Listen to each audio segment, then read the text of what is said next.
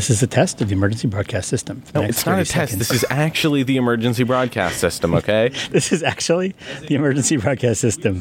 Where's the annoying like beep to, to let it go all off? Yeah, there we go. Yeah, George knew that that was going to happen as soon as he said that. Of course. Why else would I say it? Is Jeff on? I am. Indeed, I am. Hey, I'm Jeff. Here. Welcome to the Stack Exchange podcast. I'm sorry we're a little late this week. I had to go to A O L. Seriously? Yeah. Yeah. We're selling it so that they can overrule our editorial independence. No, actually, we're all out of floppy disks, actually. Nice. So, uh, got to, to take the, the art, art train up. To, we have, uh, welcome to a special Stack Exchange podcast.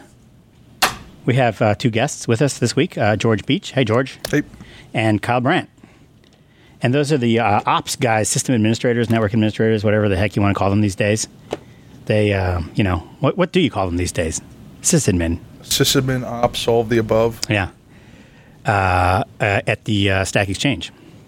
That's right. And Kyle works uh, remotely from uh, Boston, correct, Kyle? Yep. Yeah, I live in Cambridge, right outside of Boston. Something like that. Yeah. Which is the way of saying that Kyle is lucky and doesn't have to deal with any of our requests inside the office, and George gets deluged with all of them. Well, yeah. I do kick some of them out to him, like, before I get here. It's good. Then I get to know some of the newer, when new people come in, it gives me a chance to talk to them and get to know them. And should should we also mention that we are hiring another system administrator? Uh, oh, yeah, we are. I saw it on the uh, suspended list, but but but we are uh, we are interviewing people actually already for that. But if you're a system administrator and you would like to work at the awesome Stack Exchange, um, what did we decide? We decided this is a New York-based job, right, George? Yes, this is yeah. New York-based. I need yes. Help to new guy gets all the fun desktop support stuff now. Exactly. Somebody else gets me gets to listen to me yelling at them about why the Wi-Fi doesn't work and how I was able to set up a Wi-Fi using awesome Apple gear in my in my uh, home in only two minutes, and why can't you do that? That kind of stuff. So if you if that sounds good to you, we will pay to relocate you to the New York. And it won't be just help desk. Um, we, we, we will have you do other fun stuff, but as a new guy, you're the lowest guy on the totem at that point. Yes. Uh, well, actually, maybe that's one thing you guys could start with is, first of all, um, both of both George and Kyle were brought in um, from the community, and by from the community, I mean from server fault dot com. Right, which was our community that we started for system administrators. That was the um, first site we launched after Stack Overflow. That was sort of the the logical, the first logical progression, the first baby step out of the world of programmers into something else. And yes. That was actually driven by the fact that, you know, in the early days of, of Stack Overflow, we did all that stuff ourselves. And mm-hmm. part of the, the rationalization for, for having that site was that we needed we needed help with this stuff. You know, we're building servers, we're configuring everything, and, you know, setting up uh, redundancy and so forth for, you know, a fairly large site, actually. Even by the time we hired uh, uh, our first sysadmin, it was quite large. The story so, I always uh, tell about when people ask about how how uh, Stack Exchange works, I always describe it as like a big pyramid. And at the bottom of the pyramid, you got millions of people who just typed something into Google, uh, landed up on our webpage, and uh, are now reading something without even knowing what site they're on. And then there's a slightly higher level of maybe on the order of hundreds of thousands of people who know what site they're on. Then a slightly higher level, there are the people that actually register um, and maybe ask a question once in a while. And then there's a much smaller group of people higher up in the pyramid who answer some of the questions. And, and then they get, they get more and more involved, and they become a part of the meta community, or they join multiple communities. And you start to actually know who they are, and they have nineteen thousand rep and stuff like that. And uh, that's sort of a, an even higher level of the pyramid. pyramid and at some point you just come work for us because you are anyway, so you might as well get paid for it. And uh, about half of the easily half of the people uh, in the company total, and um, certainly almost all of the engineers uh, came from uh, the site, from Stack Overflow or ServerFault. Yeah, uh, specifically. That's definitely uh, definitely true. All of the main community members came from the site. Um, salespeople, not so much. Uh, uh, me, I was before the site, so I'm like. Uh, The before, and uh, uh, and then at the very top of the pyramid, there's Jeff. Just no, well, come on, Joel, Jeff. You can be on the top with me. It's no, okay. No, come on up here. Come on, no, come on, nope. Come on up. No, I'm not going to do it. No, really? No, because I don't have enough reputation on Meta.Stack Overflow. That's really the person with the most rep- reputation on Meta.Stack Overflow is basically running the company. Well, that's how you can tell. I, you go to I, stack overflow dot com. Kinda, I, I explained that a different way. I explained the person with the most rep on Meta Stack Overflow is the person at the top of the dung heap. It's actually, uh, oh wait, so that's regular Stack Overflow. It's it's it's really meta, yeah. Well, it's governance. But it's I mean, you. It's, I, it's yeah, it's a, it's a different thing. Um, Boy, but, B Alpha is not even close, and he works for us. Yeah, he does. uh, Waffles works for us. Um, yeah, there's a few more people we haven't hired yet here who are still have a remarkable uh, reputation on uh, meta.stack overflow. I do want to mention, too, that these guys run a, a rather excellent blog at blog dot server fault dot com. Oh, yeah.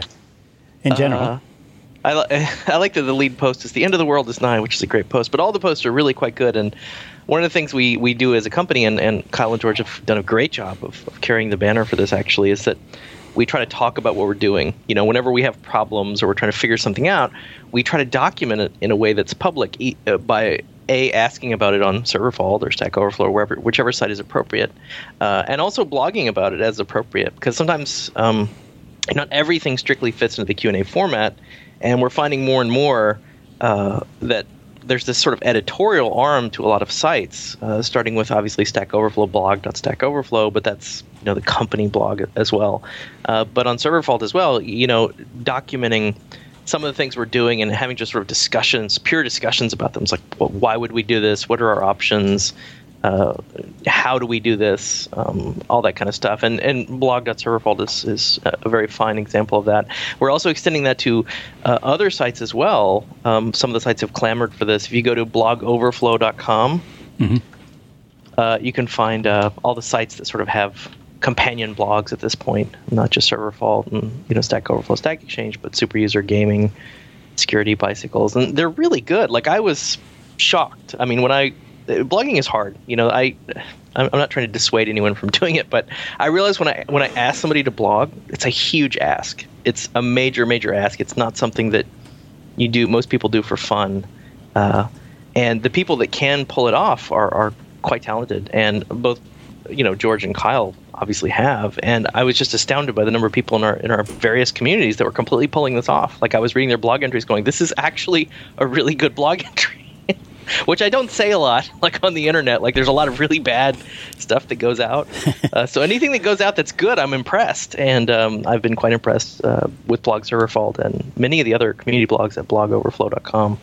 Um, so yeah, do check them out. Yeah, that's, uh, I'm actually almost... Not, maybe not quite as happy as you, but um, there's a, a decent amount of technical background into getting those up and running um, in a sustainable way so that we could, you know, the community people didn't have to come to me every time they needed a new blog and have to do a full WordPress install.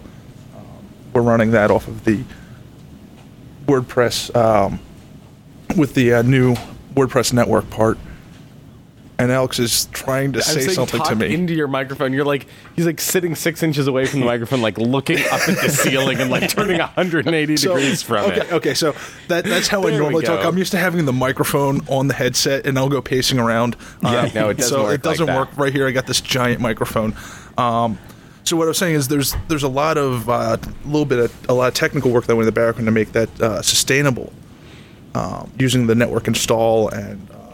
All that type of stuff, so that yeah, the we community have whole, managers. We have like dedicated servers for that now, don't we? And I last I yes. heard we we're going to get a set up a MySQL instance as well. Yes, um, that kind of got backburnered with the boring P C I stuff that has to kind of get done first. But um, yeah, we the original incarnation was just a single virtual machine with uh, two gigs of RAM and a single processor, um, running the Blog Overflow network. Uh, which is, uh, we have a similar spec machine running the Blog ServerFault, Blog Superuser, uh, which actually Superuser Blog got slash dotted three or four months ago, and that's tiny little virtual machine uh, kind of held, held off and survived a slash dotting with the caching uh, plugins, which... Kinda, well, Slashdot is no Slashdot anymore. I know. I was I was kind of sad to see that. I was like, we, we, we survived a Slashdot on this tiny little thing. That's, that's, uh, it it kind of depressed me a little. I think I think people have survived a Slashdot on those little web servers that you download and install on a jailbroken um, the iPhone. It is a little sad. Yeah. Um, uh, however, that said, uh, let's talk a little bit more about the uh, since we have both of our, uh, our sysadmins on. Let's talk about the. Our network architecture, because I'm sure people want to hear about the new data center that we're building uh, next to the dam where the electricity is cheap in Oregon. And it's, what, ten thousand acres? Kyle, is that right? Wait, what? What's ten thousand years? Kyle has been paying attention. What? What's well, going on? I don't know. I hear about these data centers that all these big uh, big properties are running with uh, rooms full of servers. How many? By now we must have, surely, at least one room full of servers. We have, and uh, we bought one full rack for Oregon, which is our original data center with uh, Jeff Dalgas and Jeff Atwood had kind of put together out in Oregon. Yeah. And then um, in New York, we had originally got two, and we just expanded to one. Um, Wait, we expanded from two racks to one? I'm sorry, we expanded. Adding From, one more rack. Oh, so we now have three. we have three racks. But three those racks, racks, that pure one here uh, only gives you like ten amps or something, right? So they're not full ra- full racks, or are they? Yeah, they're actually the what we have there is cabinets, not a cage. Okay. So um, you know they have doors, and you have to lock each door. And those particular ones, which we have at Pier One, are small and tight, which actually is we have a lot of cabling because we like a lot of redundant power and separate network path for our database. And those have actually gotten quite crammed. No. So we might have it'd be a pain to move, but we might have been better off getting an actual cage, which you know you have square feet and you put racks in there, and that gives you a lot more room to work with. Uh, we'll get there. But Someday. they, uh, but don't do they give you enough power? I thought for some reason I remember hearing that Fog Creek had to use five whole cages because they didn't give you enough power per cage, so you really um, could only put in like ten servers anyway. They give us twenty amps, which is fairly standard. You can get yeah. thirty amp feeds. Um, I don't. I think they said they wouldn't want to do that enough. Just because of provisioning in the actual room. Um, also, I think Michael had told me a story. Um, Your, your old Fog Creek system and about that the servers he had used, they had failover. And one time when he lost power to, because he had two feeds, and when he lost one of those feeds, everything switched over and then overloaded. Oh, right. So one of the one of the things you always need to watch out for when you're loading up two feeds is that you kind of add them together depending on how you balance that power. So and I make think sure we had if you like fail over, you won't trip it. We had two ten amp P D Us in the cage, and everything was plugged into both of them, I think. And when one mm-hmm. of them failed, it did exactly what it was supposed to do, which is it moved everybody over to the one, which then overloaded properly. Ah, it takes a while to design these highly redundant, reliable systems. Well, we learned that. I mean, I never even really thought of that. I don't think a lot of people had. And Michael was telling me that story, and I was like, oh, better not do that as well. Yeah. Um, we, uh, I remember it was a long time ago that, that we were running on about two or five servers or something, and um, and we heard that D I G was running on. I don't remember the numbers, but it seemed like an order of magnitude. Yeah, it seems like they had ten times as many servers per um, page view per day. In other words, they were ten times less efficient than we were. Yeah, so we um we actually haven't changed our. Uh, we've we've added two database servers since that happened, uh, but all of our core Q and A sites run on the same. We have nine production servers and one dev Q A server that Meta runs off of. Mm-hmm. Um, we split out Stack Overflow to its own database server with S S Ds and a uh, little bit more high power just because it's the big city. It needs that power.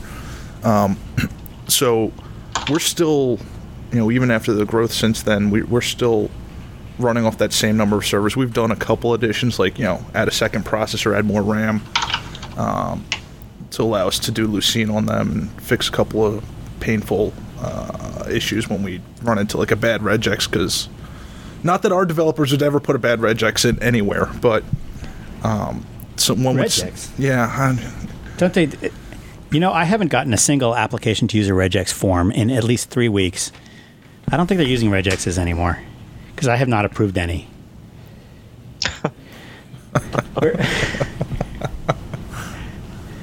Well, uh, the other thing I want to point out is I'm actually looking, um, uh, Nick and uh, I think Kyle, I'm not sure who else was involved in this, but we put together a nice little dashboard here of, of, of health.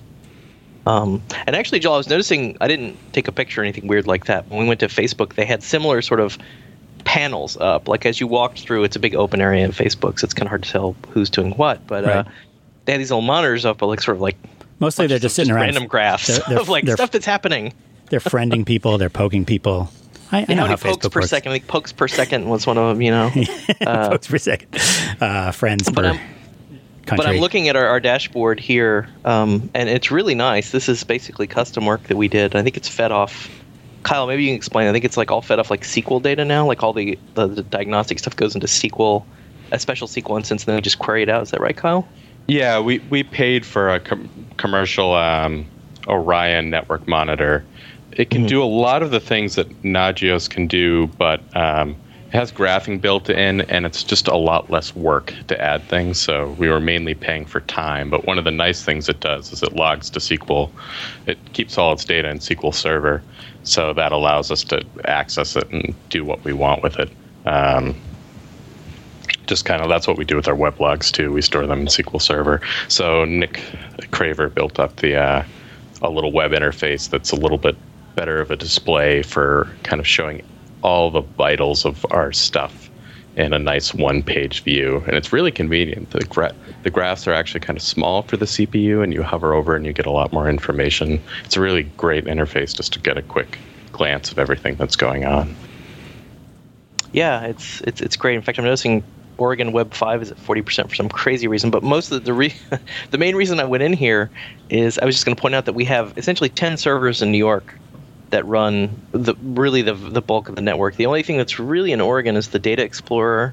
Correct me if I'm wrong here, guys. The Data Explorer and chat, which is actually nice because there's something wrong. Like you can't get to New York, you can still chat. You can still chat about things. We really suck. Enter. You know, we can still do that. Yeah, but it means when you can't get to the blog, you can't chat about that and tell people that there's something wrong. The blog is still in right. uh, Oregon, as I recall. Yeah, blog, blog, Stack Overflow, Stack Exchange is out there. The rest of them are run out of our New York. So they need. Why, why do you need a whole rack uh, of servers in, in Oregon for? You guys just like buying computers. Well, those computers really, are just sitting there blinking, aren't they? It's a historical artifact because we, we really switched everything to New York. I mean, yeah. There was consensus about that was the right thing to do. It made sense, and it moved us closer to our European users. You know, Pier One's you know a, a big name provider. All this is good stuff. Uh, but then we realized that we were getting a pretty good deal in Oregon, and it was kind of nice to have sort of a, a backup set of servers to do whatever. Mm-hmm. Um, because we've actually entertained the idea, like when the you know the hurricane went through New York or whatever, tropical storm, whatever you call that, there was some talk of like there should be some failover mode where we go into read-only mode where all the data goes to Oregon, yes. where you can't actually ask new questions on Stack Overflow, but you can, and that mode is implemented. This is something Joel asked it for is? a long really? time ago. Ooh. Yeah, it's in there. It's just we use it so rarely, but it's there. We should try it. We should use it just at random when we're doing an upgrade or something. This is just to just to bring the audience up to date. The idea was that um, if you ever have a backup server somewhere else, you don't really want people writing to that server. And although it makes sense, you're like, hey, we'll bring down the main server and people will start writing to the backup server. The trouble is then you can never get back to the main server without somehow moving that data, during during which time you pretty much have to be down. So the the theory is that your backup server, for something like Stack Overflow, where ninety-nine percent of the value comes from just reading pages, you make the backup server read-only, uh, essentially just by taking the same database, putting it in read-only mode, and making sure that nothing terrible happens in the codes if you try to write to the, the read-only database. Or even right. not caring. Does it? But but I assume that we just sort of say, hey, Stack Overflow is temporarily in read-only yeah. mode when we're in that mode. Exactly. You can't ask new questions. It's actually not that hard of code to write. No. We don't actually make the database read-only. Uh, well, I guess we could. But mostly we just, any any place in the code. The way we tested this was we actually set the database to read-only de- from a development standpoint. And then and just started doing a bunch of stuff and yeah. see what breaks. And then turn that stuff off. That's what you can. Yeah. Right. To the database, um, and we used it, it. We used it when we, we moved we from Oregon. Uh-huh. Oh, cool! We have used it when everything was moved from Oregon to New York. We put it read-only mode, so people still ended up on the old site for whatever they could see stuff, but weren't. We also we also used it when we uh, moved Stack Overflow off onto its own database server. Right. The other thing people forget about about backup servers is that you don't know how long you're going to be down for. Sometimes you've lost connection to the main server and you don't know what's going on with it, and you want to bring your service up. You have connection to the backup server. You have whatever D N S or routing capabilities you need to move people over to the backup server, and you have no idea if this is going to be a three-minute thing or a permanent thing. And if it's a three-minute thing, then you just want to go into read-only. And in all these cases, going into read-only mode on the backup server is the right thing to do. If you're going to try to go into read-write mode on the backup server and know that you're never going to be able to go back to the main server, you're going to be way more reluctant to do that until you're sure that the main server is completely dead. And just the, the in, in, in reality, when the main server is unreachable, it can take sometimes, you know, fifteen minutes or an hour to even find out what the hell is going on. And then and then it could take a day while you surprisingly discover that you don't know why it's not up. So we have used it. Good idea, Joel. Um Uh, but the thing I want to emphasize in this this this report I'm looking at of this this bird's eye view of all the servers is there's really three major graphs here, um, spark lines, if you will, um, C P U, memory, and network. And there's also some numbers that go with it and stuff.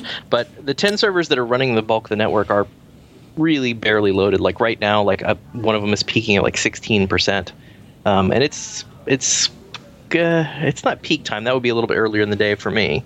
But assuming these were even double at peak times, we're way below. We're massively over-provisioned, which is good. But I also want to point out that I wrote a blog entry called Performance as a Feature, and we actually weren't that over-provisioned at one point because we had done some dumb stuff in our code, mm-hmm. uh, which is kind of the story of every programmer's life. It's nothing wrong with it. It's just, you know, figuring out and fixing it, because we've gone back, and I, I felt bad because these guys can probably tell horror stories of when we ordered these servers, we've reconfigured them like how many times now? Two, three? we've... I don't even added, want to know. We've added C P Us because we added a second C P U because all the web tiers had two C P U sockets. But we were figuring, okay, four cores, you know, that's, that's plenty for what we do.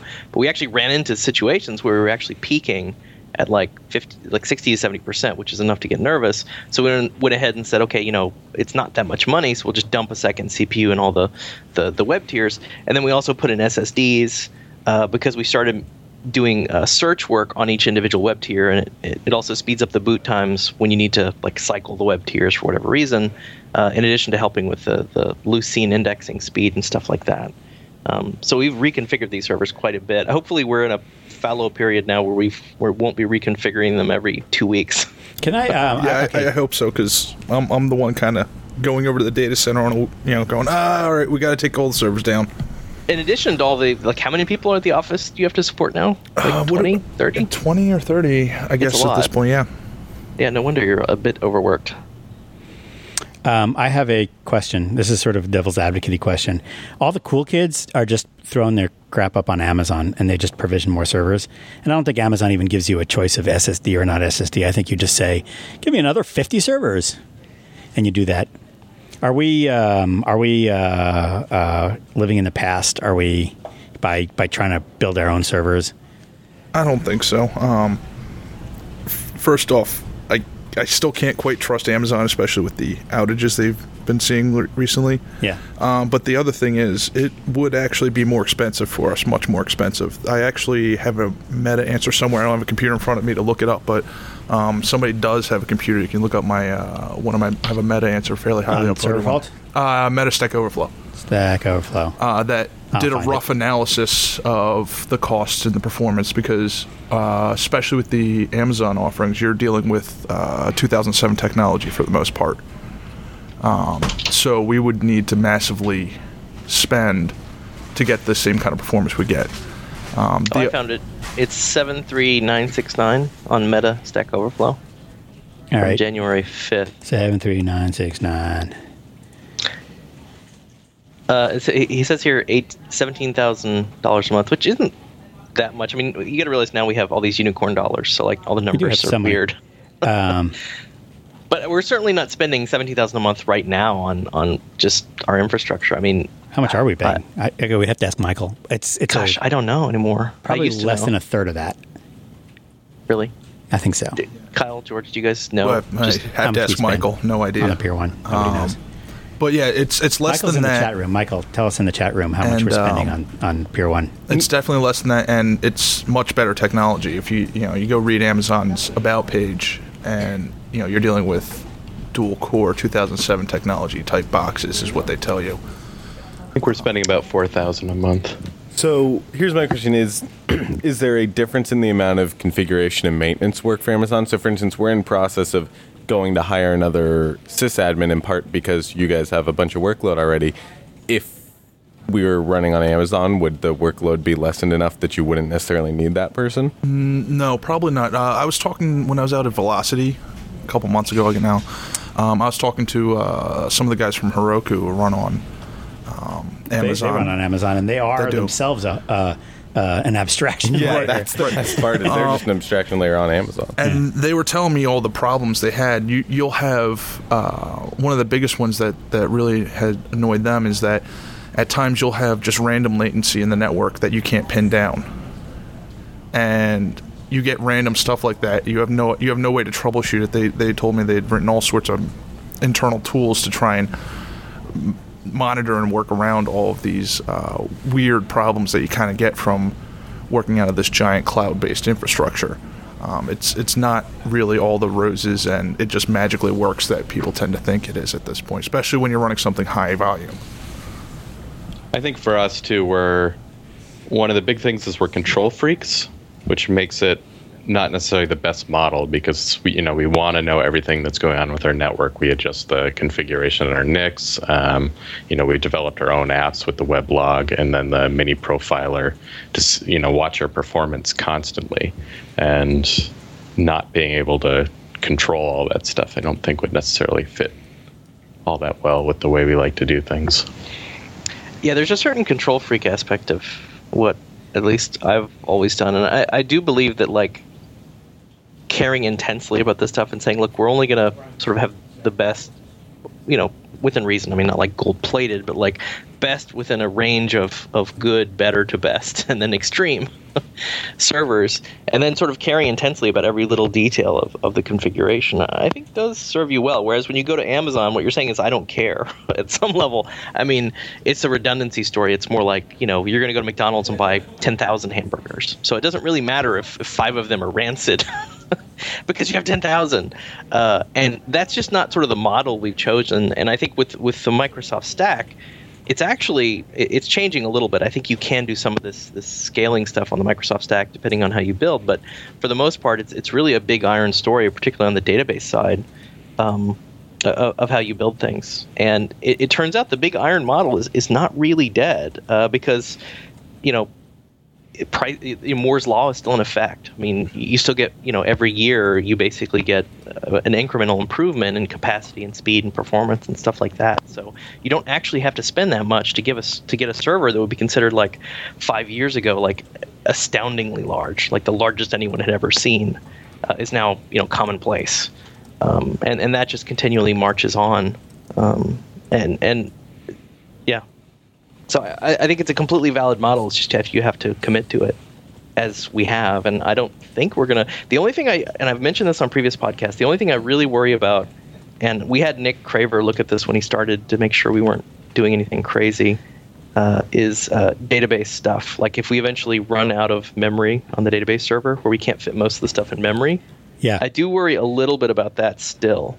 Because I'm looking at the uh, the status dashboard, and uh, guess which server is, is pretty much pegged on memory? The only one in our entire farm.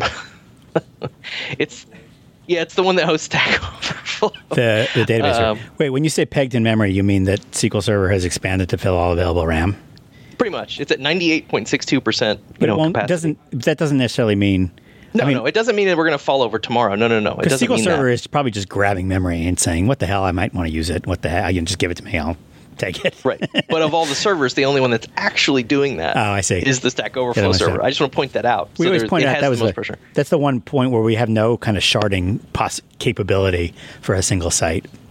Not for a single site. I mean, we are effectively sharded, if you will, across multiple across multiple sites. sites. Uh, sort of by dint of, you know, the segmenting by topic, really. But mm-hmm. It turns out that Stack Overflow is such an enormous That's topic space. Yes. Uh, but even there, like, really, we could, if we really needed to, we could get a server with two hundred fifty-six gigabytes of memory. Sure. I have total confidence we could do this. Right. Like, and even our even our current servers, those those R seven tens, I think they max out at one ninety-six. So we could put more RAM in there if you if you want us to.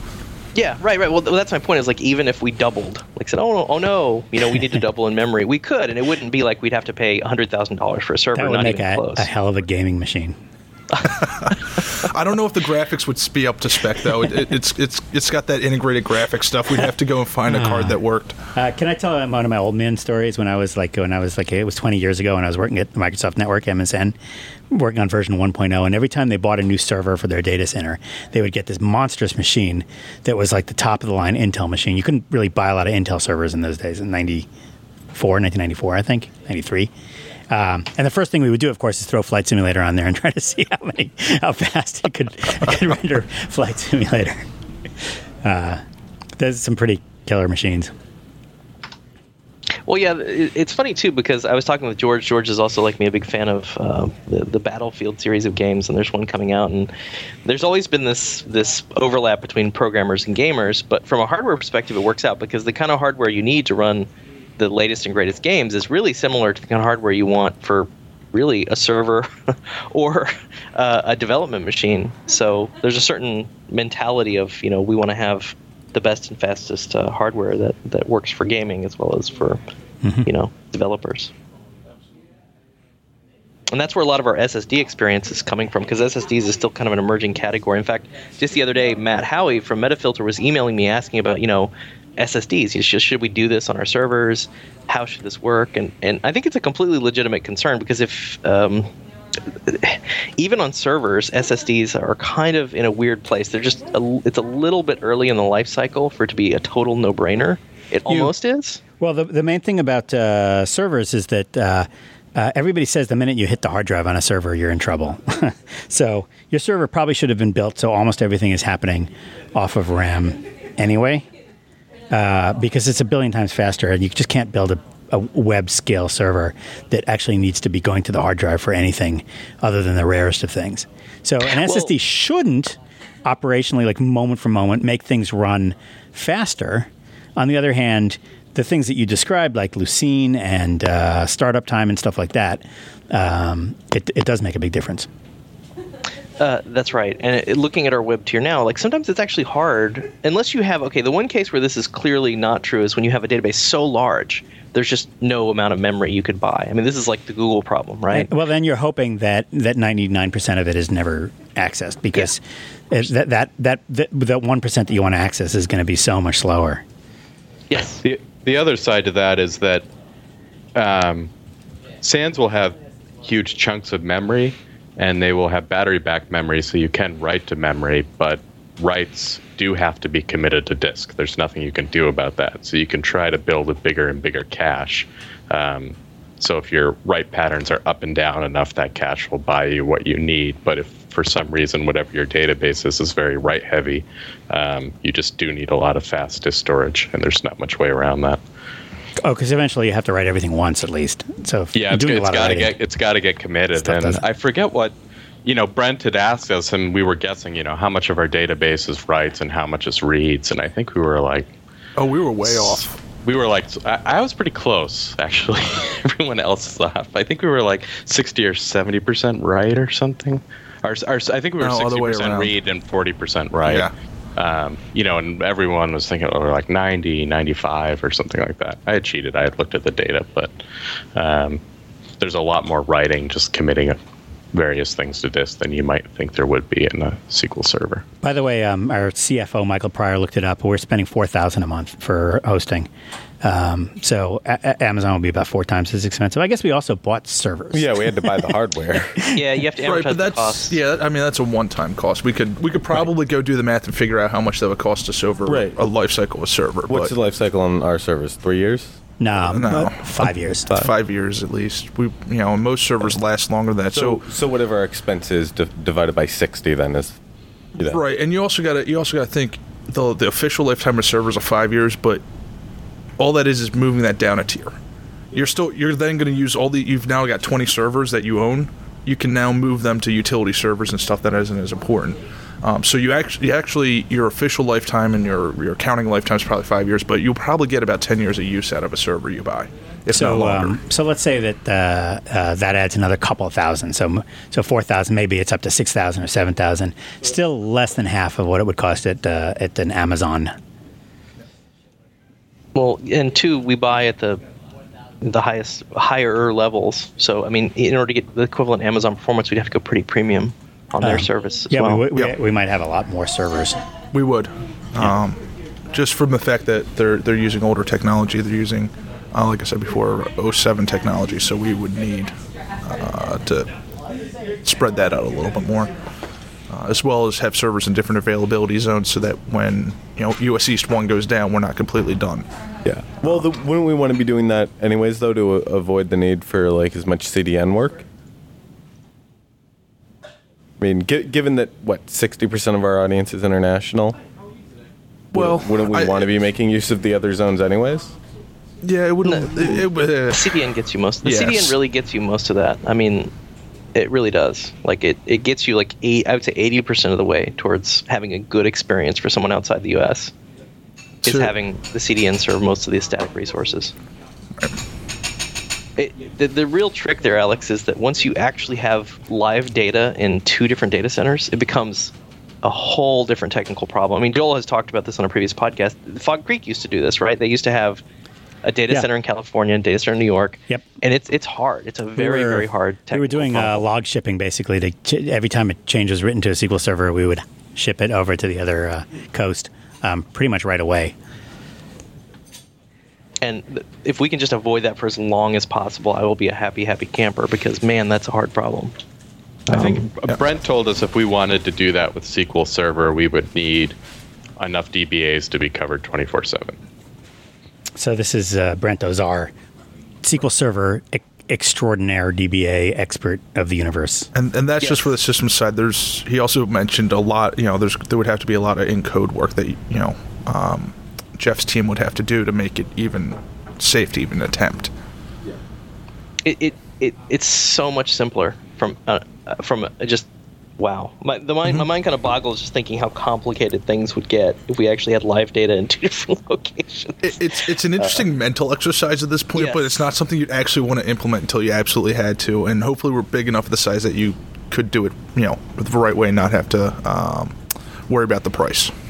I think what you would do is you'd want to rewrite Stack Overflow, the, the core engine, so that it's a, a client-side engine, and it talks to, it just connects to ten servers and says, hey, do any of you have anything for me? And each server has, you know, let's say thirty percent of the data, and they all sort of submit it, and then the client side kind of collates it and shows some of the results. I bet that is great performance when people are on their iPads. Yeah. That's actually how uh, Facebook works, by the way, just so you know. Well, that whole zones thing they do, right? Yeah, the, the, they send down they send down an H T M L page that consists of just like a few divs and nothing else. And each div is some JavaScript independently goes and loads that part of the page, uh, you know, completely separately. So each part of the page can be coming from a different server, and it's um and they're pulled together client side. Right. Yeah, we should find some citation for that. Do you get, you have to dig that up, Joel, so we can put it in the, the show sure. notes, because that's been brought up a couple times, and I want to read about that a little bit more. I don't think uh, it's a room, totally good room, map for what room. we do, because so much of Facebook, when you log in, is custom to you. Like, pretty much the entire thing is, from what I can think. Uh, whereas for us, that's really not true. Like, we do some customization on the homepage of Stack Overflow only because we had to. Uh, but in general, everybody kind of sees the same information, more or plus or minus ten percent. Uh, so it's kind of a different use case, but it's still definitely an interesting scenario uh, to think about. Uh, one thing I also wanted to mention while while I'm at it is w- there's been this longer-term trend to take more of our uh, auditing data, such as uh, the server health dashboard I talked about of C P U, memory, and n- network, uh, and move that into S Q L Server. We also started moving all of our logs into S Q L Server, um, and we have a whole database server that we had to buy and then reprovision as typical because we got it all wrong, and I blame myself. Uh, So we can actually do sort of real-time querying in S Q L of, of sort of every every hit to our websites uh, if we need to. And this requires a massive amount of uh, bandwidth and storage. And I remember Jared uh, working on this to, to, to write the code that would actually insert the rows like rapidly enough that we could actually get them all to go in. Um, that was a fun design exercise. But the upshot is that it's helped us a tremendous amount with um, – Uh, just being able to to tell what's actually going on in sort of real time on the network, uh, like what's getting hit, how often is it getting hit. Like sometimes, like let me give you an example. Like when we roll out a new feature, one of the things we look at is, well, how many people are actually using this? So we just go run a query on D B O five of like, well, geez, how many people hit this U R L fragment? Um, and sometimes we use that to justify doing stuff and not doing stuff. But before that, it was a huge pain in the butt to even think about doing that because we'd have to go to Google Analytics or, you know, dig through the actual, you know, twelve gigabytes of log files and parse them. Now it becomes a relatively straightforward query on D B O five. But D B O five had to get real beefy to even think about doing that. Yeah, so so D B O five was bought as a, a, a N A S type box with just a decent amount of storage, pretty low memory. It was just basically going to be a file share. You know, one processor.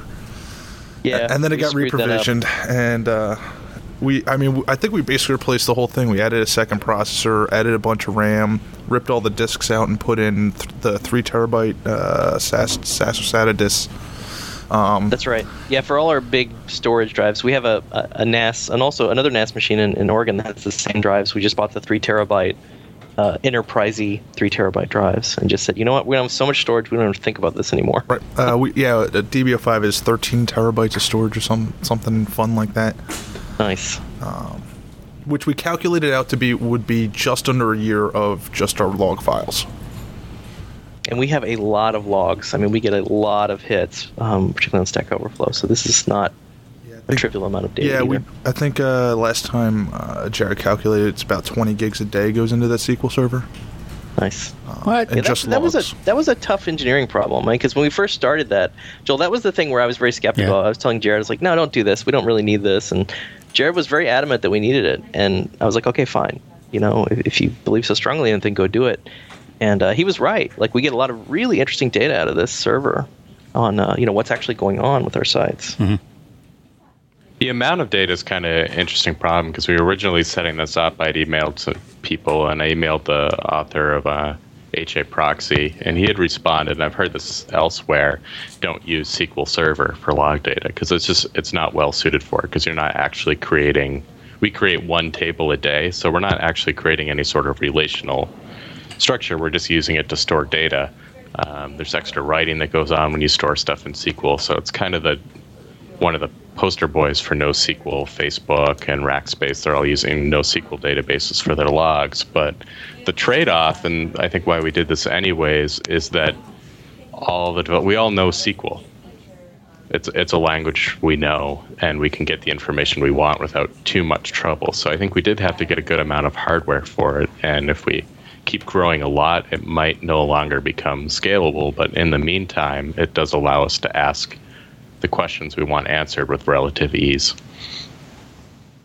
Yeah, I was a little skeptical because I don't like treating S Q L as sort of the, the solution to all problems. But I, I was surprised that it has worked really well um, and, and has been a huge success, so for what it's worth. Because at some level, you know, we have, speaking of NoSQL, um, we do, one server we rely on heavily, and actually we should talk about, is, is our Redis servers, because we need shared state between all the, because we have ten servers. Oh, Redis. Um, I, I'm sorry, I thought you said Reddit servers. I was like, we read a lot of Reddit in the office yeah. here. Yeah, we so need, we need keep like, our own cached right. copy of reddit dot com just to just to lower the bandwidth. But that's, that's how right. we, we wouldn't have, we, all our links would be followed.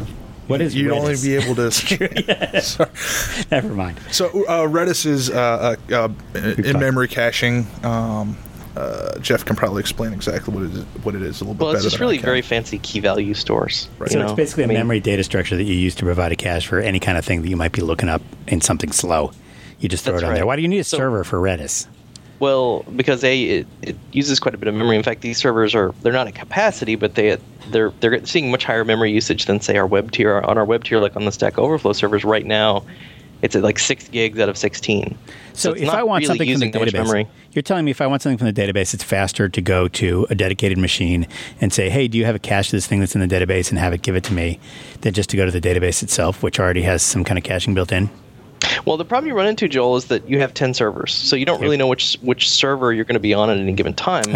Oh. Although we do some sticky uh, balancing, we're supposed to be, and, and in some cases we do, do truly round-robin, where every request will hit a different server. So, you know, that server has no idea that you were just looking at Java questions. Because um, you were looking at it on some other server. Yeah, you were on server six, now you're on server seven. And it's like, oh, I need to look at all the Java questions. Well, you know, we don't want to hit the database again in the ten seconds since you clicked next page to get mm. the list of all the Java questions. So that and, and this is a way of skipping the database and going directly to the network. It, it's still a network hit, though. It's not. Yeah. One thing we struggle with is um, there's still situations where you want to cache in memory, and this is why we still do some sticky uh, I P stuff where people will hit the same server over and over, because it's still much, much faster to not hit the network and just serve stuff directly out of memory when you can. That's why I've resisted this idea that everything should be pure round robin. It is purer from an implementation uh, scalability standpoint, mm-hmm. but it really bones you on um, serving stuff out of memory. Like, you're pretty much hitting hitting the network all the time. And we had, we should probably talk about the network apocalypse that we had. That's probably worth talking about. Because that was, that there were really, the New York City had the network apocalypse. We also had the earthquake. We had a little earthquake here. Uh, we had a hurricane. And apparently next week we're getting a plague of locusts. Oh, nice. But a very but, tiny one that won't actually yes, cause that much damage. Just It'll eat, just be talked about a lot. They're just going to eat the everything bagels and move on. Yes, that's right. Oh, man, I've told that joke too many times. Everybody else already knows it. Before we move off the caching, there was a, an interesting thing I saw, which I still want to make sure I'm measuring it right, but I was trying to figure out, you know, how over-provisioned we are, and if we start adding servers, where that would take us. And it's just, we have a lot of room, so it's more just for fun. But I noticed um, if you break out how many hits we get per second, it's going to be somewhat random, even at our high traffic times.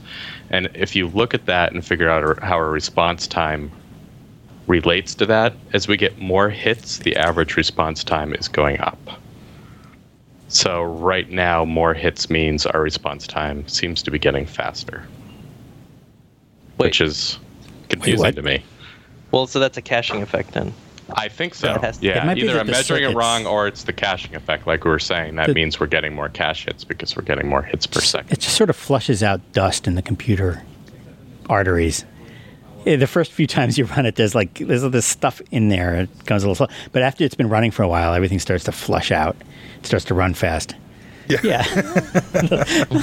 Any kind of old crap that is accumulated in the wires on the on the server is cleared out. Well, one thing that it is related to caching, but the networking stuff. Um, a lot of the architecture like with NoSQL, the the implicit resource that they're banking on is really networking, because they're saying, okay, we're not going to hit a database. Everything's in memory, so there's, you know, effectively, you know, it's, I mean, shoot, in memory stuff, that's like O of one or O of N at the worst. Mm-hmm. um, but like you have to get it over the network. So you're always going to pay this price of hitting the network. And say you had one hundred servers all hitting the network. Well, yeah. all of a sudden, you kind of have a network scalability issue a little bit. I mean, gigabit's really fast, don't get me wrong. But it's, but it's not an infinitely fast pipe. And there, it is a resource that can be consumed. Right. Uh, Uh, and actually, maybe do you guys want to talk about the network apocalypse and what we did? Because that was probably the biggest sort of crisis we had. Yeah, it, that I can recall recently. So we we're still not we, we were never able to track down exactly the, the root cause of what triggered this, but um, we ran into an issue a couple months ago where uh, our network would just kind of start crawling, and we we'd get timeouts on all of our servers. We'd start timing out between the database server and the the. web servers and Redis, and everything started timing out. We're looking at the, the the network, and we're not really seeing anything wrong with the actual network hardware. The the stats and um, everything weren't looking too horrible. You know, there was drops and stuff like that, but we, which we later attributed to um, uh, a phenomenon called microbursting, uh, which is uh, when you burst up to gigabit speeds at microsecond times, so you're going really, really fast for very short periods of time. Now, and we were actually overloading the, the buffers on our uh, input and output queues on the switches. Um, so when that started happening, we would also then see um, we we couldn't. There was nothing actually really wrong, and one. I mean, we spent I don't know four or five days with uh, you know me, Kyle. Um, a couple of devs just pounding out this, taking packet captures, digging into every log we could find, get our hands on. Um, and just kind of as a, a last last ditch throw up our hands, we rebooted the entire switching stack, um, which, you know, took everything down for five minutes. And then it came back up just fine. I hate that. So, and, you know, we opened uh, case, you know, T A C cases with Cisco, and nobody was really able to find a root cause for this. Um Well, we, we did we made two major changes. I mean, didn't we we change the way the network is architected a little bit? So yeah, like yeah. So after that first incident, we had another one. Like uh, I think it was eleven days later. We started we were tracking the we started tracking the days. Um, at that point, we just immediately rebooted the switches and started doing um, architecture changes. So we we kind of, we had our uh, our database path. Our path from the web service to the database went, would go through a router. The, the web servers and the database servers are on different networks. So what we ended up doing is we added in um, two extra uh, Ethernet cables to each of our uh, servers and set up a whole new network, which is completely unrouted, um, just purely for database communication. And we set everything up to go and talk. So now our web servers go and talk to the database servers behind the scenes. They don't have to go through um, a router anymore. Uh, that helped. The Well, let me just clarify for, for everyone listening. So so the way it used to be was all network traffic was sort of centrally routed. Like every communication from every web server went through the central switches, which is right. great from a manageability standpoint, for sure. Right. Um, uh, but based on the weirdnesses we were seeing, we're like, okay, maybe that's not working out. And a lot of the traffic from a given web tier is to the database. You know, granted, it hits level one cache, it hits Redis.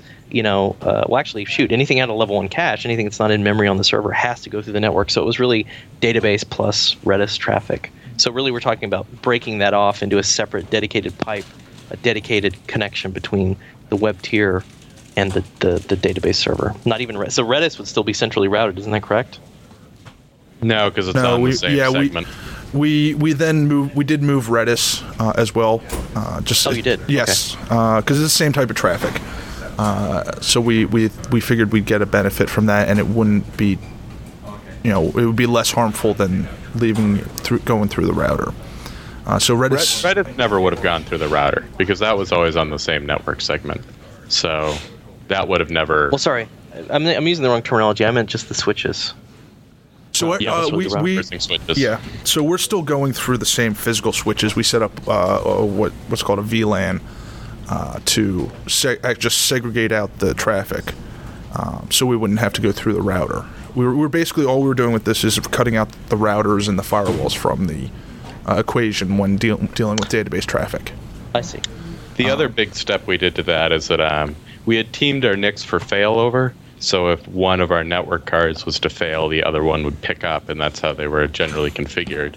But when we rebuilt this for the separate network for the database tier using extra N I C ports, we did them in an active-active mode. So the packets, I believe, are being round-robin across on both all the web servers, and we did that to the database N I Cs too. So we no longer had um, single network cards, which we thought would help us kind of avoid that microbursting effect that we're talking about by spreading Ooh. out the bursts a little bit. Yeah. It's a little bit like having two roofs on your house so that when the rain comes, yep. you get no leakage.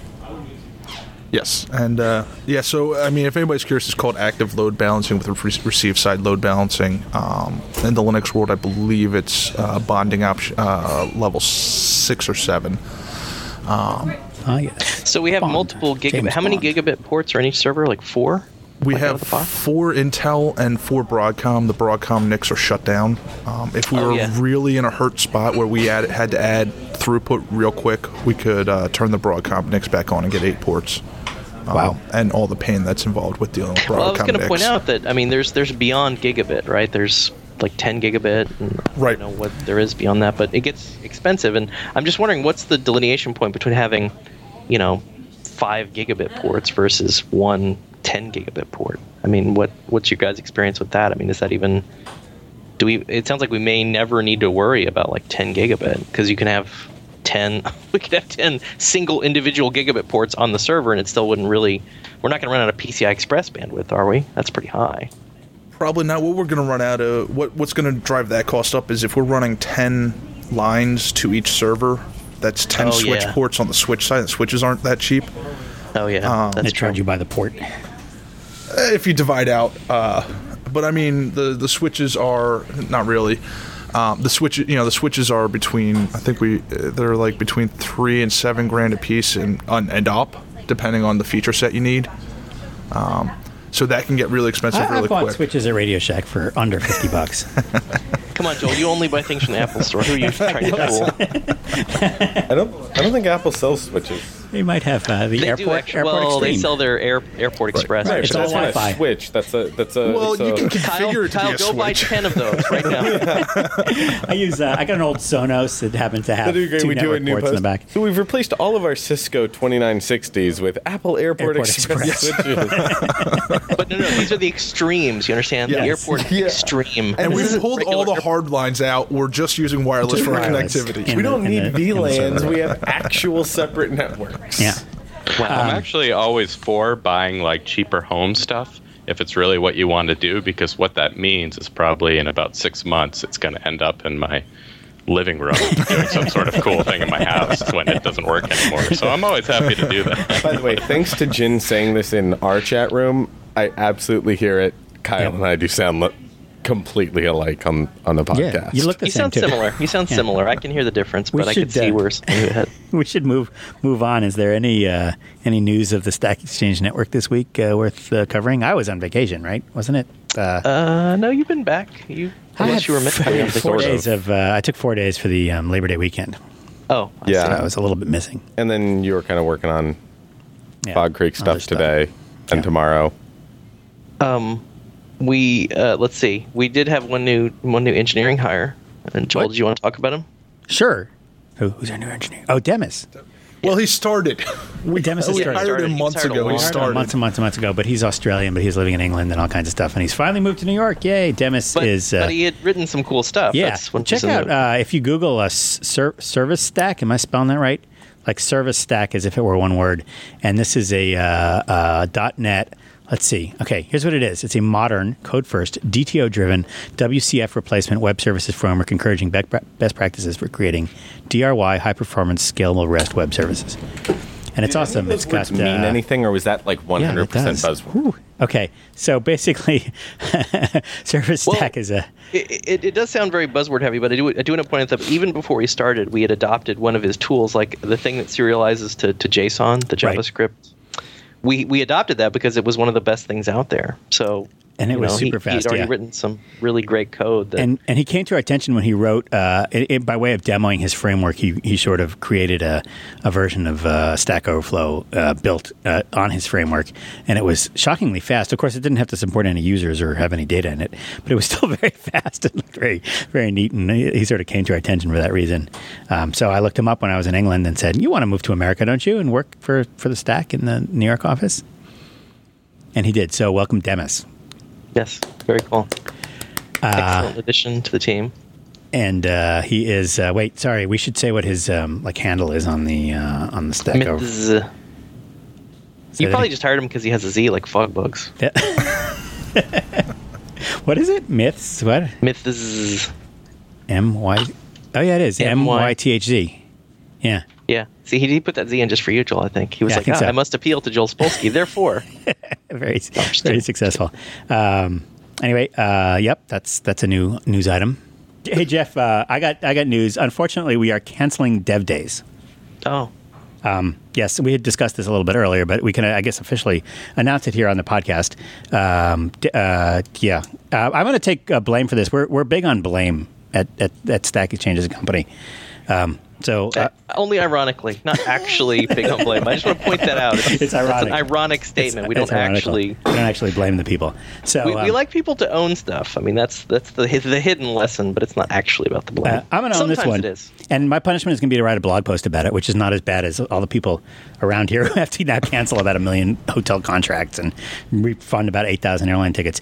But uh, the the um, here's the, the the root cause was that um, I got sort of two point oh disease where I took the Dev Days, which was very successful the first time we did it, and tried to make it better in every way. Um, so here's a list of all the things that we tried to do. Remember, the original Dev Days was ninety-nine dollars, one day, ten cities, four thousand people came. It was awesome. Uh, yeah, it was an average of four hundred people. We had like nine hundred people in, in London. And uh, um, so we tried to make it a little bit better. And, you know, the first Dev Days was, um, shall we say, uh, poxed. Is that a word? Poxed? Like a pox upon your house? Somebody sure. who speaks English, riddled with, riddled with um, little little minor administration problems. The Wi-Fi didn't work in almost any city. The uh, there wasn't always coffee, you know, in the morning. There wasn't always uh, lunch. It was not always ad- sometimes it was there, sometimes it wasn't. Um, the A V was all done sort of on the cheap, so it wasn't always very good. And uh, essentially, we decided ninety-nine dollars was just way too cheap. We could not pull off a good conference for ninety-nine dollars, so we quietly doubled that. And then the other thing that people told us was, hey, the conference is too short. I would have loved two days of that. And there wasn't a lot of time for people to socialize since we really just had a day of crammed in learning sessions. So we decided to expand it out to two days, and that made two hundred dollars become four hundred dollars, and uh, and it was a two-day conference. So essentially that was the the flaw here in the plan, was we didn't realize that making all these little improvements would also kind of blow it out of the range of what somebody would pay for out of their own wallet and take a day of vacation into the range of, okay, I need to ask my boss for permission to go to this thing, and this has to be my conference for the year or whatever. Because nobody's going to pay four hundred dollars out of pocket for a conference if their if their boss won't pay for it. Some people would, but not nearly enough, as it turns out. And we also thought that ten cities was kind of really hard, so we narrowed it down to four cities, and we did a much bigger, fancier production in every city. We had bigger venues. We had awesome A V. We had the incredible Wi-Fi with a fantastic uplink and the, you know, Ethernet drops to every table and all kinds of cool stuff. Um, and uh, it was just getting uh, to be a big production. And then, uh, uh, you know, we got some people did sign up for it, but, you know, it was like... Hmm, maybe ten percent of the capacity of the show. Uh, so we just had to pull the plug. And then did you want to talk about too, Joel? So that is the sad One story. Thing that struck me when, when we brought this up was whenever we talked about dev days, the constant refrain was, well, what about dev days for X? Where Des Moines, X is- yeah, Des Moines, Iowa. Right. And, and like, I, come and to I Perth. Think, Nobody ever comes to Perth. Right. Yeah. And, and we also did um, you know, those meetups, the, the meetups that we did. Right. Um, And, and I think maybe fun. They were trying to tell you that. I think so. And I think uh, essentially, well, you know, the truth is conferences are, you know, meeting in person, you know, in real time is at one end of an extreme where the internet is at the other end of the extreme. And mm-hmm. I think we need to be closer to the internet side of things. And I think that's what people were telling us is like, listen, the, the whole reason Stack Overflow is awesome is because there's bazillions of people benefiting from it all the time. I mean, there are millions of questions on there. It's just a huge, lively thing. And the minute you say, hey, let's get together in four cities in the world, even if you pick the awesomest, best cities, um, which we did, uh, you're, it's still a place you have to go and you have to fly there and stay in a hotel. And, um, that just, you know, of necessity eliminates ninety-nine percent of the people from being able to do that. And so uh, given that we had meetups very successfully in dozens of cities, and they were those were just simple, like, let's get together with beer and meet each other. Um, I think that the direction we want to go is a lot more, a lot thinner on the ground, a lot more events, shorter events in more places. And um, I think that what we'll, tr- we'll try to set up, and we're really kind of, this is sort of in early stages, is a much more robust uh, meetup system. It's not as cool as having a whole conference, but first of all, we can have meetups where there's actually a speaker that teaches you something, as opposed to just uh, let's all get together for beer and because we all love Stack Exchange. Um, these will be like real, you know, there'll be a reason to go. It's like, hey, there's a lecture on Redis by such and such a person or whatever, or learn about the Stack Overflow architecture from so and so. We can just support existing user groups. I mean, in the case of Stack Overflow, yeah. and probably for, for sysadmins, although, again, thinner on the ground. Right, um, or existing. So essentially what we want to do, and um, we can do this, we have the money, we have the resources, we have the people, is to create like a little institution here that is the user group support um, place, association inside uh, Stack Exchange, the company. And basically you you set up a meetup, it's not us, it's it's the people, and let us know, and we will send pizza and T-shirts and speakers if possible, and we'll promote it, and we'll announce it, and we will... Um, let you put ads on Stack Overflow that are geo-targeted to your region. So if you're doing one in Tulsa, we'll show an ad about your meetup, you know, the the, the, the week of, to everybody who comes to our site from Oklahoma about the meetup that you're organizing. Uh, so essentially, we're going to sort of, once again, depend on the community a little bit to organize these things. Um, but then we can support them with promotion, with, um, you know, small uh, administrative support. Like, you know, maybe we can have somebody in the office here call all the local universities and try to find you a classroom, or call all the local bars and try to find you a, a, a venue. Uh, and, uh, you know, and then we'll send along some, some stickers and T-shirts and pens, uh, water bottles. I think that's much more in line with the sort of community sourcing model, and yeah. also more worldwide. Yeah, I like I like it a lot better. We do we do have a worldwide audience. Um, we had... Uh, One of the dev days uh, was supposed to be in Sydney. That one, sadly, had very low enrollment. Uh, another one was going to be in London. That had pretty decent enrollment because the London one, there are cheap flights to London from all over Europe. And so people from all over Europe were planning to come to the London event. Um, and uh, uh, we really do have a very, very worldwide audience. Something I, I like to show people um, whenever they tell me, I can't hire programmers to work at my stupid startup. I can't find anyone. And I say, where are you? And they say Silicon Valley or New York. And I and I go to the Stack Overflow users page. Uh, let's go there right now, stack overflow dot com slash users. And and um, uh, a few months ago, we added geographic locations to there. And I say, well, let's see, are you any of these places? Rouen, France; London, United Kingdom; Reading, United Kingdom; Willemstad, Curacao; Cumbria, United Kingdom; Stockholm, Sweden; Czech Republic; Madison, Wisconsin; Netherlands; Tokyo, Japan; Brisbane, Australia. I'm on the whole first page, page of the users. And I don't think there's a single person there in Silicon Valley. There's not one person on our front page in Silicon Valley. There's only a few people in the U S. I mean, we have Czech Republic, Germany, France, Berlin. So um, the programmers are really spread all over the world, and they're not in the, the traditional single places. Wait, here's that one in Madison, Wisconsin. Yeah, that's not Silicon Valley. Let me make sure that's actually accurate, because we... Uh, yeah, that is... Some of these are... Well, we, it's a long story, but we, we went through the... Lo- the location field is actually tries to be valid. Like, it checks to see if it can geo... Oh, okay, yeah, we did what, clean those up, didn't we? Yeah.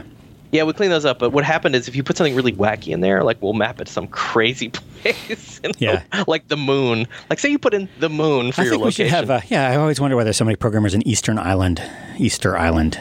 Yes, exactly. So it... it We have I'm sorry, is Madison correct, considered a crazy place that we'd map something it is, to? Yeah. Madison, yeah. Oh, that we would map be. something to? No, it's not funny enough. Okay. It has to be something funny.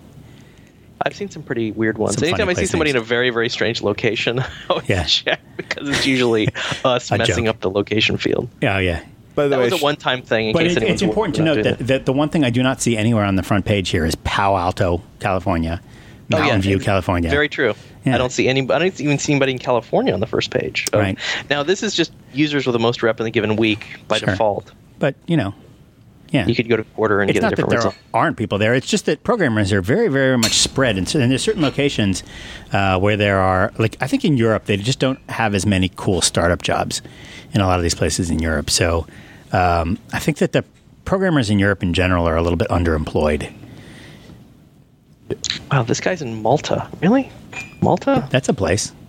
It, okay, so that's south of Italy. I didn't actually even know where that was. It's actually a United Kingdom, uh, isn't it? Or it was? So they speak English. It's part of the Commonwealth. Probably. It's an English-speaking country. The U K kind of, back in the day, took over a lot of places. They did. They did. This, yeah. this person is in Malta. This is one of our best users, actually. Yeah. We had we had a kid in wow, Tehran, but he moved, he actually moved to California. Who was the guy from Tehran? He was in uh, Iran. He was a teenager. Merdad? Yeah, yeah, yeah. By the way, I should drop in real quick that sort of everything we're saying about dev days and the four dev days that we had also applies to the uh, server fault scalability day that we are planning on co-locating with dev days in yes, San Francisco. That is also... Um, now, we've already sent out, by the time you're listening to this podcast, we've already sent out uh, email to everybody that we think registered for the conference to explain about how we're sending a refund, but... Um, Uh, yeah. If you have any questions, uh, unless they or, like me- entered a malformed email address, yes, or if you're having any trouble getting the refund processed instantaneously, um, just drop an email to devdays at please, Stack Exchange. Please don't tell people that. You know, it's going to take a few days. Like, so the, oh. the refunds will all be issued starting Wednesday morning. Okay, but if you depending on your, your bank, it's two to seven business days for it to actually come back and hit your account. Give us a week, please, and then send email to devdays. It's not that many people that registered. That's the whole problem. It's not going to be that hard to process this. I will stand at The, at the front door of our building, and I will ha- hand out individually handwritten checks. Um, All right, so you can call that. Joel on his personal cell phone number at five five five. Now, Jeff, one thing I should mention is that we are stuck with this gigantic, gigantic credit at a hotel in Washington. So I think the plan is to try to use that for like a really killer company meeting in Washington, D C Just to just to burn burn down that credit. And if anybody asks us what we spent all our unicorn bucks on, we'll have a really good excuse. We tried to have this conference, but we ended up just getting all the presidential suites lined up for all the programmers at this hotel, um, and then giving everybody a four hundred dollars credit for the hotel gift shop.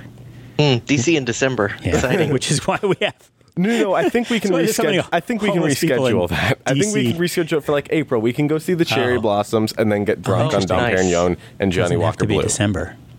Yeah, that would be awesome if we could put it Cherry in a better blossoms are like March, time right? that, of year. I thought it's April. Um, Wait, yeah. is, this, is this hotel a chain? Will, will they? Well, will it's they a Marriott, but it only... Well, we have to still work this whole thing out with them. All right. This yeah, is we, if, we, if we can, do it, we it would be this hotel only. Yeah. Okay, fine. Anyway, so I just want to say to any V Cs that funded us that are listening to this podcast, that is why we are spending one hundred thousand dollars on, on a very, very posh company meeting. It's also why we'll be coming in for for for uh, yeah. for an inside round starting next month. This is what always happens to these startups. They have to explain where the money went. Like, wow, we did a conference and we canceled it, and we blew it all in a hotel. And you want I mean, this life-size Master anyway. Chief. Okay. And then the other sort of... Mm, additional news is we we did, uh, and this is actually based on a podcast. So one thing that came up when we weren't doing the podcast for, for a year, when, when Joel took his uh, hiatus, which was fine. I think the, the reasons were fine. I've, I've gone to that before. But one thing I did miss was that we actually, when recording the podcast, we would actually come up with, with ideas of, of, of things to do sometimes. Yeah.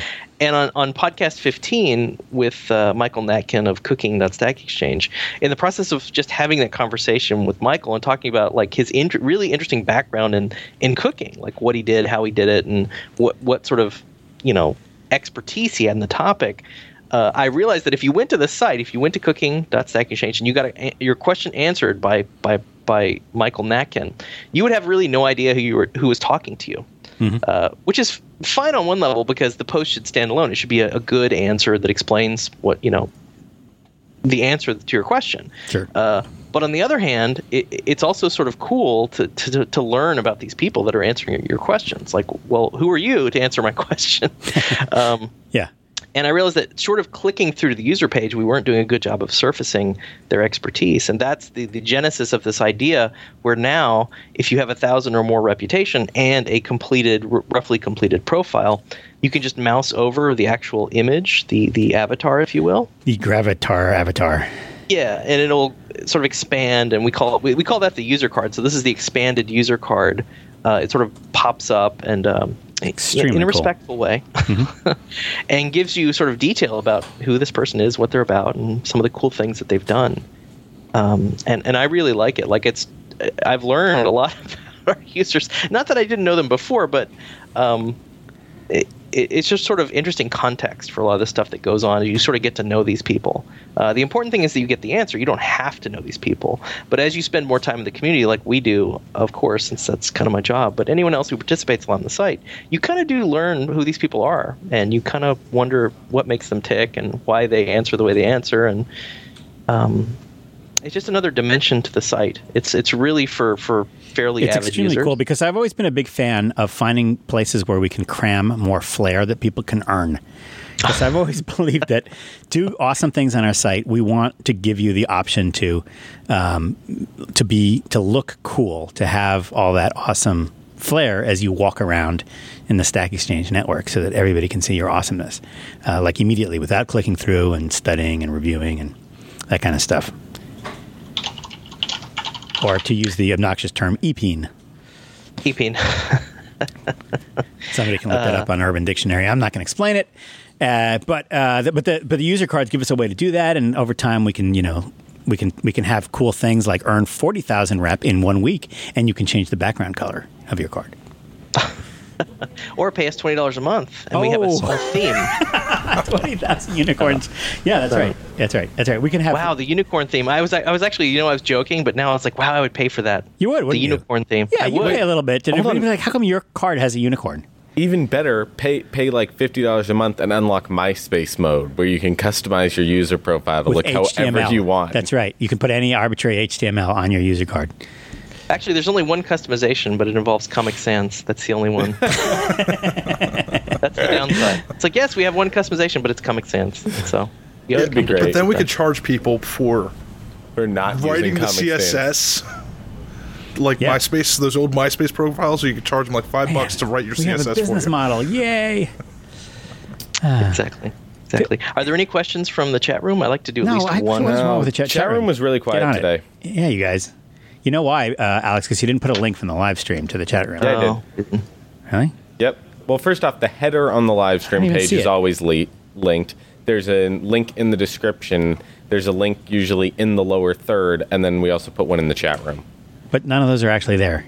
Go look at it. Go to livestream.com slash stack exchange. S T A C K E X C H. Oh, I don't have to spell that. All right. Hey, we got a question. Points up. Tim Stone says, I had a question. Points up. Well, ask it. Well, ask it. I hate it when people are like, can I ask a question? Is it okay if I ask a question? It's like, well, you just did. And then they're like, hmm. All right. I'm looking at it right now. I see all three links. Punyandu. Uh, where is uh, is that? Uh, is that actually on the camera? That's Punyandu. Yeah. Uh, is, there, is there a Punyan related question? Because I'm an expert in that topic. They asked what kind of dew is on Joel's mug. I, I have a question it's for a, Jeff. It's really a can of Punyan dew over here. Jeff, what is your least favorite part about Jason Punyan? All right, stop it. That's a serious question. You've been listening to the Stack Exchange podcast number seventeen, sixteen? seventeen. seventeen with special guests, uh, George Beach and Kyle Brandt. Special thanks to Deputy Assistant, Third Deputy Editor in charge of fonts and typesetting, and, and uh, working the mixer today as Associate Second, Third Remote Deputy Producer, Brett White from the Chaos Team. Alex Miller is First Number One Head Producer in charge. I'm Joel Spolsky. Jeff Atwood is with you here. Oh, by the way, uh, actually, Kyle and George, uh, well, this is what we always do for our guests. Where do they find you online? And we sort of mentioned that, blog, blog.serverfault. Any other um, any other sites you guys want to pimp? Maybe your comic book collection website or something? Well, I've got my very not often updated blog that's at broken haze dot com. Broken Haze, H A Z E. Z-E. Broken like Haze. Exactly how you expect it, be, expect it to be yeah. spelled. It's, it sounds like a nice goat cheese from Oregon. Yep. Broken Haze. Exactly. Uh, okay. Kind of an aged goat cheese. We'll see you next week. Bye. See you next week.